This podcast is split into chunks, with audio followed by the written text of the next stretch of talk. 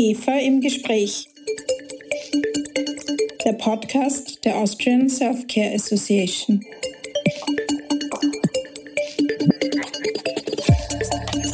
Guten Tag und herzlich willkommen bei IGEFA im Gespräch, dem Podcast der Austrian Self-Care Association. Mein Name ist Christina Nageler, ich bin Geschäftsführerin der IGEFA.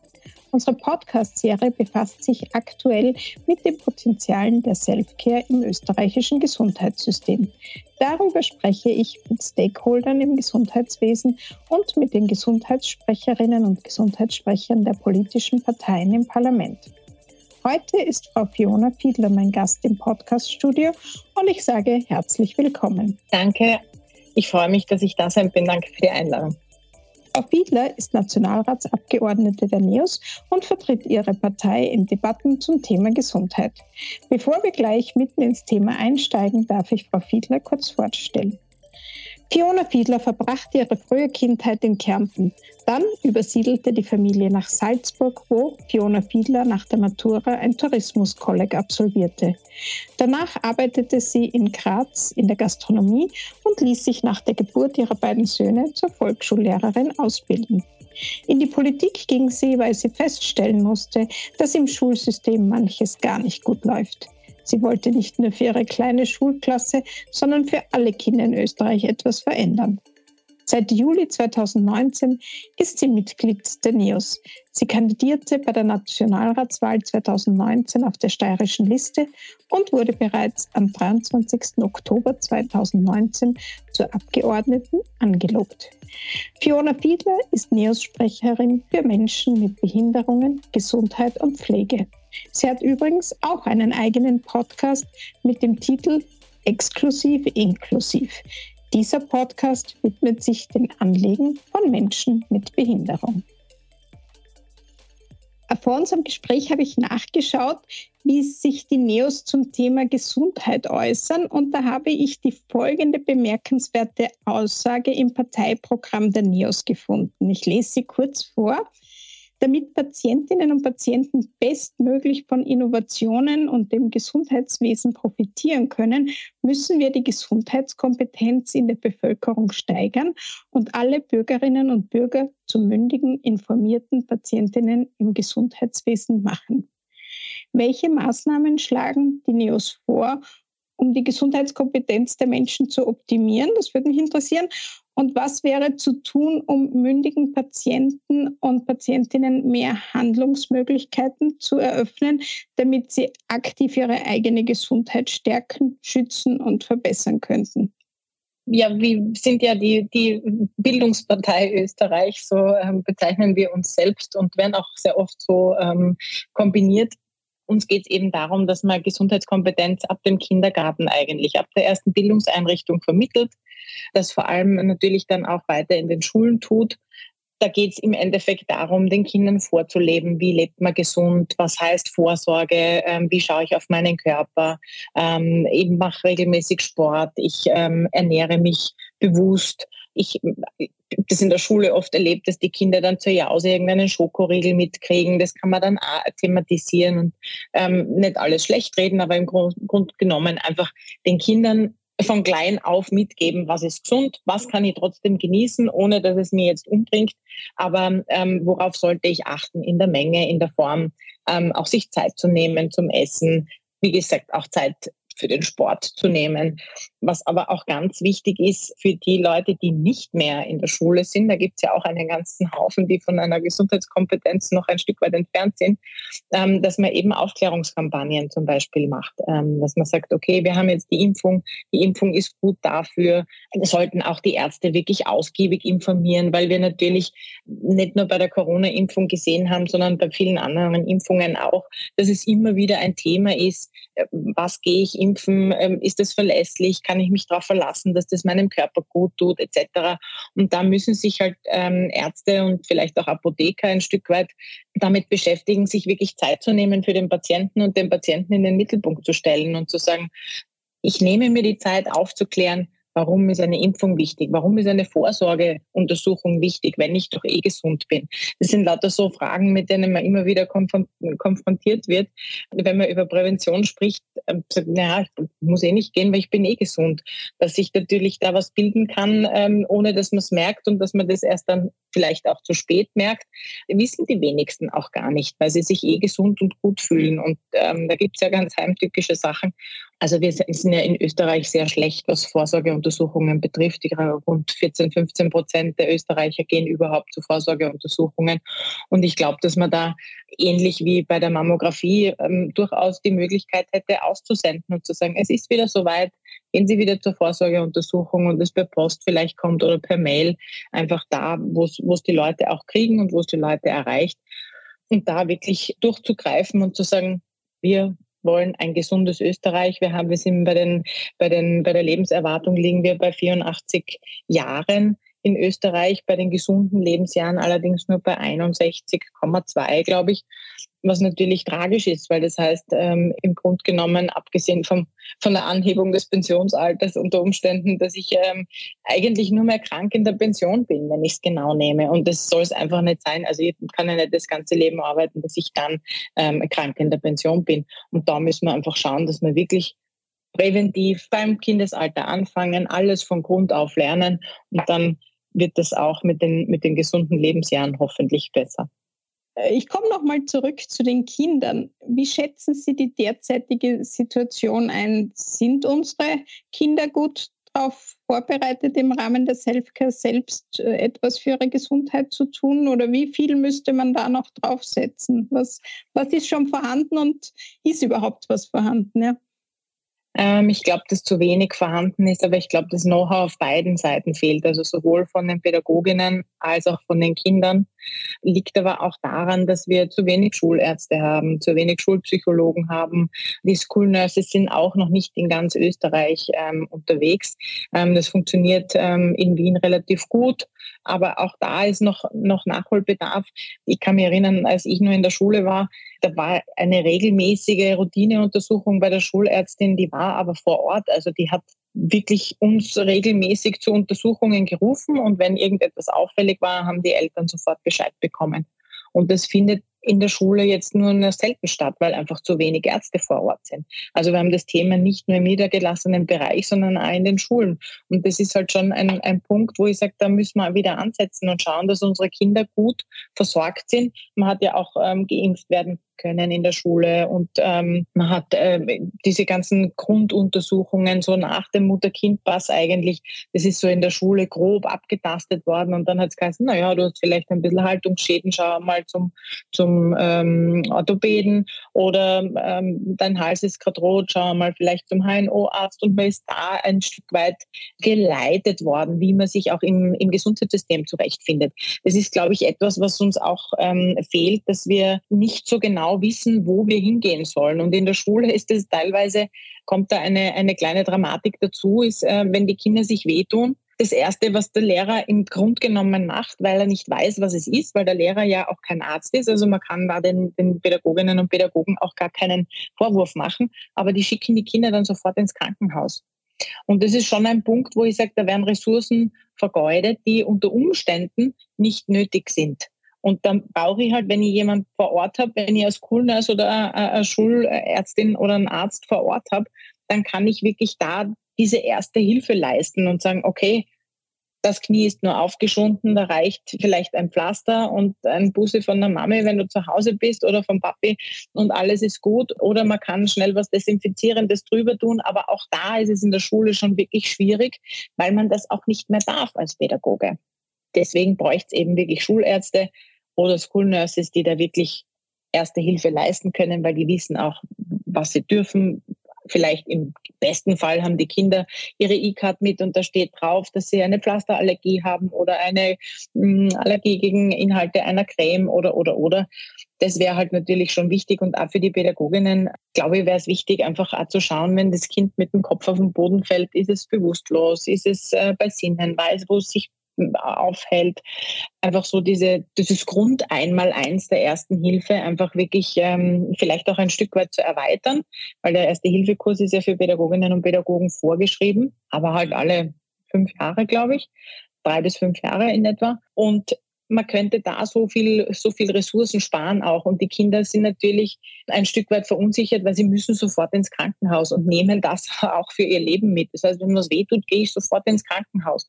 Und das sind einfach Ressourcen, die wir gerade im Moment auch nicht haben. Und ich muss einfach schauen, der niedergelassene Arzt oder der Schularzt oder ähm, die Community Nurse ist vielleicht der erste Anlaufpunkt, wo ich hingehe oder vielleicht sogar Hotlines wie 1450. Ja, 1450 kennt man nur von Corona und es ist nur zum Melden, wenn ich Corona habe, muss ich mich dort melden und muss meine, meine Daten Bescheid geben. Aber dass es eigentlich eine Gesundheitshotline ist, wissen die wenigsten von uns. Das stimmt. Das heißt, wir haben eigentlich gesundheitstechnisch Rückschritte gemacht in den letzten Jahrzehnten, vielleicht sogar. Oder zu wenig Aufklärung. Zu wenig Aufklärung, ja, wahrscheinlich. Ich finde, während der Pandemie, wo vielen Menschen ja gar nichts anderes übergeblieben ist, als selbst auf ihre Gesundheit zu schauen und sie selbst in die Hand zu nehmen. Da haben sich die Leute ja auch informiert, entweder im Internet oder auch bei der Apotheke, wie, wie schütze ich mich vor Ansteckungen. Wir haben alle Masken getragen und wir waren in der Lage, das zu lernen.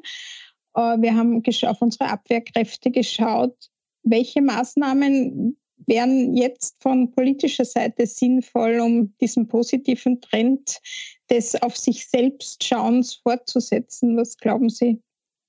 Ich glaube, dass es wichtig ist, dass man auch hier wieder ein Stück Aufklärung betreibt vor allem auch den Leuten klar macht, was sind richtige Informationen im Internet und was sind nicht richtige Informationen, weil es ja da auch sehr viele Pseudo-Experten gibt, sage ich mal, die sich im Internet schlau gemacht haben und glauben, sie haben in kürzester Zeit Medizin studiert und sind besonders schlau, wie man ja durchaus ähm, auch von anderen Beispielen weiß, die ich jetzt nicht nennen möchte. Aber im Großen und Ganzen ist es einfach, glaube ich, wichtig, also 1450 sehe ich da als guten, guten Tipp, einfach das auch groß zu machen, so wie mm, die Zeckenimpfung plakatiert wird in der Stadt und man eigentlich gar nicht daran vorbeikommt, ähm, nicht zu wissen, dass jetzt wieder Zeckensaison ist. So wäre es vielleicht auch gut, einmal 1450 wieder groß zu promoten und jedem zu sagen, Corona ist mehr oder weniger vorbei, muss man aufpassen, was man sagt, aber im Moment zumindest nicht ähm, on top. Aber 1450 ist trotzdem für deine Gesundheit gut und wenn du etwas wissen möchtest, wenn du erste Hilfe brauchst, rufst dort an, die leiten dich durchs System. Ich glaube, dass das eine, eine gute Lösung wäre, da einfach in diese Richtung zu arbeiten. Ist da was in Planung? Ich befürchte nicht. Also gehört habe ich leider nichts davon. Ich habe es im letzten Ausschuss ähm, durchaus thematisiert, weil ich gesagt habe, es wäre wichtig, den Leuten einfach wieder zu zeigen, wo sie sich hinwenden können, ohne dass sie gleich zum Arzt laufen müssen, der ja auch sehr oft nicht verfügbar ist, mhm. was ja durchaus ein Thema ist. Und wenn ich sage, ich habe eine schnelle Telefonnummer, die ich anrufen kann, es ist ja auch diese, diese Strategie digital vor, vor ambulant, vor stationär, wo ich sage, also natürlich möchte jemand, der krank ist oder der sich nicht wohlfühlt, mit jemandem sprechen. Aber wenn ich jetzt sage, ich nutze alles, was digital ist, als erste Brücke, um zu wissen, was ich tun muss überhaupt, dann ist das nichts Schlechtes. Ja, dass dann in weiterer Folge natürlich ein Arzt den Patienten anschauen soll, in welcher Form auch immer, ist logisch, ja, weil ich kann nicht von einem, einem Menschen erwarten, der nicht Medizin studiert hat, dass er sich selbst heilt. Es geht vielleicht beim Kopfweh, wenn ich weiß, ich war gestern zu lang munter oder ich habe zu wenig getrunken, dann ist das Kopfweh normal, dann trinke ich vielleicht einmal was, dann muss ich nicht gleich eine Tablette nehmen. Wenn das Kopfweh anhält, dann kann ich mir eine Kopfwehtablette nehmen. Wenn es dann gut ist, ist fein. Und wenn es nicht gut ist, dann muss ich es eh abklären lassen. Aber das ist eben diese Gesundheitskompetenz, die wir brauchen, damit wir wissen, welcher Schritt zu welchem Zeitpunkt einfach notwendig ist. Ja, da bin ich ganz bei Ihnen. Im Herbst 2022 hat die Global Self-Care Federation, das ist die sozusagen der Weltverband der Self-Care-Industrie, den Self-Care Readiness Index Report präsentiert. Und dieser Report enthält ganz viele Vorschläge zur Stärkung der Self-Care in den Gesundheitssystemen weltweit. Und eine grundlegende Idee von ihnen lautet, Selfcare als ganzheitliches und facettenreiches Konzept in allen Bereichen des Lebens einzubinden. Also eine nationale Selfcare-Strategie zu entwickeln, die dann dazu führt, dass Selfcare einfach immer und überall mitgedacht wird. Also bei den Lehrplänen für die Schulen ebenso wie bei der Ausbildung von den Apothekern, von Ärzten, aber auch bei der Umweltpolitik und natürlich auch bei allen Gesundheitseinrichtungen. Weil das wäre sehr hilfreich, wenn es darum geht, die Vorteile sichtbar zu machen und die Menschen zu ermuntern, ihre Gesundheit wirklich ernst zu nehmen und selbst für sich zu sorgen. Was sagen Sie und die NEOS zu der Idee einer nationalen Self-Care-Strategie? Könnten Sie sich vorstellen, einen solchen Vorschlag zu unterstützen? Ich glaube, es kommt darauf an, wie das ausgestaltet ist. Diese Strategiepläne, das ist meistens so etwas, was irgendwo in einer Lade liegen bleibt und das ähm, soll es nicht sein. nur wenig Beachtung findet und dann auch nicht in Umsetzung kommt. Wenn es darum geht, dass ich sage, ich erziehe mir mündige Bürgerinnen und Bürger, die wissen, was gut für sie ist, das braucht aber eben auch diese Basis, von der ich vorher schon gesprochen habe, dass man das von klein auf eben lernt. Wenn das in dieser Strategie enthalten ist, dann wunderbar. Also man muss es halt nur auch wirklich gut umsetzen. Mhm. Also ich kann, das ist so wie ein gesundes Mittagessen in der Schule jeden Tag oder ein warmes Essen in der Schule jeden Tag oder die Turnstunde, die tägliche. Das ist etwas, was in der Praxis halt selten umgesetzt wird. Ja, also gar nicht umgesetzt werden kann, sondern umgesetzt wird, weil es gibt in der, in der Pädagoginnenlandschaft immer wieder welche, die glauben, sie können nicht so gut turnen und dann suchen sie jeden ähm, schnellen Grund, warum nicht geturnt wird. Ja, also da ist die Klasse dann einmal schnell zu laut und dann wird schon einmal nicht geturnt. Dann wird auch nicht hinausgegangen, weil es regnet. Also das sind so Dinge, so Faktoren, die man eigentlich eher auslagern müsste. Also ich finde, dass gerade diese, diese Sporteinheiten von externen Vereinen viel besser funktionieren, weil die natürlich dafür gezahlt werden. Es sind extra Kosten, aber es findet jedes Mal statt und die haben auch ein Regenwetterprogramm, die haben auch, da gibt es keine Ausfälle oder ganz selten. Ja, da muss schon wirklich der aktive Part ähm, äh, krank sein oder wirklich verhindert sein, dass das, dass das ähm, ausfällt. Aber im Grunde genommen werden dann auch Ersatzmenschen äh, geschickt, die das übernehmen. Das heißt, das müsste Teil dieser Strategie sein, zu sagen, man lagert das aus, damit es keine Ausreden gibt.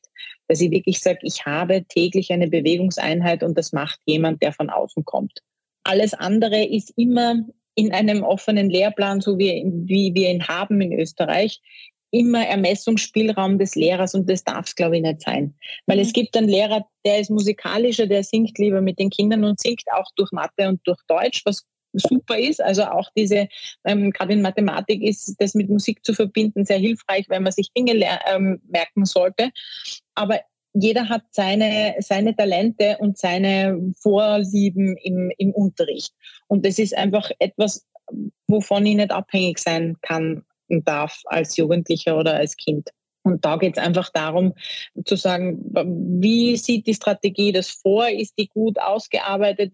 Also ich kann mir schon vorstellen, dass man das gut aufsetzen kann mit verschiedenen konkreten Maßnahmen, die auch budgetiert sind, wo man wirklich ähm, ein, ein Rundum-Paket hat, das unumgänglich ist, mhm. um wirklich mündige Bürgerinnen und Bürger zu erziehen und zu haben dann in weiterer Folge. Darf ich Sie zum Abschluss zu einer kreativen Übung einladen? Wenn Sie für eine Volksschulklasse ein kleines Projekt planen sollten, um den Kindern den Stellenwert der Self-Care zu erklären, was würde Ihnen dazu einfallen? Wie könnten man Kinder spielerisch für das Thema Gesundheit begeistern? Ein bisschen was ist ja schon gekommen, aber vielleicht kommt noch eine mhm. kreative also, Idee. Gerade bei den, bei den Kleinsten ist natürlich das Vorbild immer das, was am besten zieht, sage ich einmal. Aber ähm, Kinder sind selber so kreativ, dass ich, glaube ich, ähm, so in Kleingruppen sich selbst erarbeiten lassen würde, was bedeutet es, auf sich zu schauen. Das kann man vielleicht auch mit den Stofftieren oder mit Puppen gemeinsam machen, die die Kinder mitbringen und sagen, so, wir haben jetzt eine Vierergruppe, also in Kleingruppen, zwei bis vier Kinder würde ich, würde ich ähm, ähm selbst erarbeiten lassen mit ein bisschen, mit ein bisschen mit einer Unterstützung. Aber wenn jetzt zum Beispiel der Teddy Bauchweh hat, wo kann das Bauchweh herkommen? Was glaubst du? Was hat der Teddy gegessen? Etc. Und das einfach einmal versuchen, was finden die Kinder selber heraus? Also was kennen sie auch aus ihrem, aus ihrem Umfeld?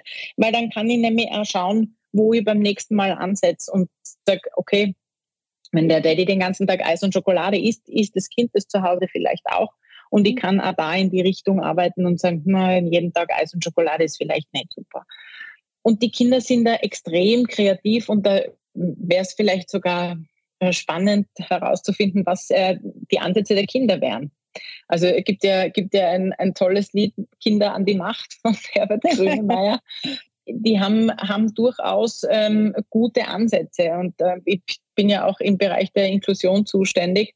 Und Kinder machen auch da keinen Unterschied, was gesellschaftliche Unterschiede betrifft. Und ich glaube, dass man sich das wirklich zunutze machen kann als Erwachsener und auch von den Kindern lernen. Aber ich würde, glaube ich, wirklich die Kinder einmal versuchen, selber entdecken zu lassen und selber Lösungsvorschläge bringen zu lassen und die dann mit ihnen durchbesprechen. Also das wäre so, wo beide von beiden Seiten lernen könnten, glaube ich. Gebt den Kindern das Kommando. Genau. Herzlichen genau. Dank, Frau Abgeordnete, für einen positiven Zugang zur Selfcare und Ihren kreativen Vorschlägen. Ich hoffe, sie werden politisch aufgegriffen. Herzlichen Dank fürs Kommen. Danke vielmals für die Einladung. Selfcare spielt im Leben jedes Menschen und auch für das Gesundheitssystem als Ganzes eine wichtige Rolle. Wir von der EGFA machen darauf aufmerksam und laden dazu ein, Selfcare in Österreich zukunftsorientiert weiterzuentwickeln.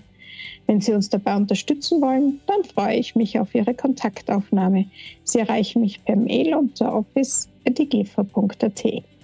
Herzlich willkommen sind bei uns auch alle Unternehmen, die sich wirtschaftlich mit der Selfcare befassen.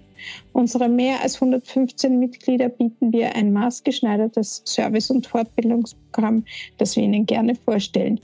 Jetzt sage ich Danke fürs Zuhören und freue mich auf ein Wiedersehen beim nächsten IGFA im Gespräch.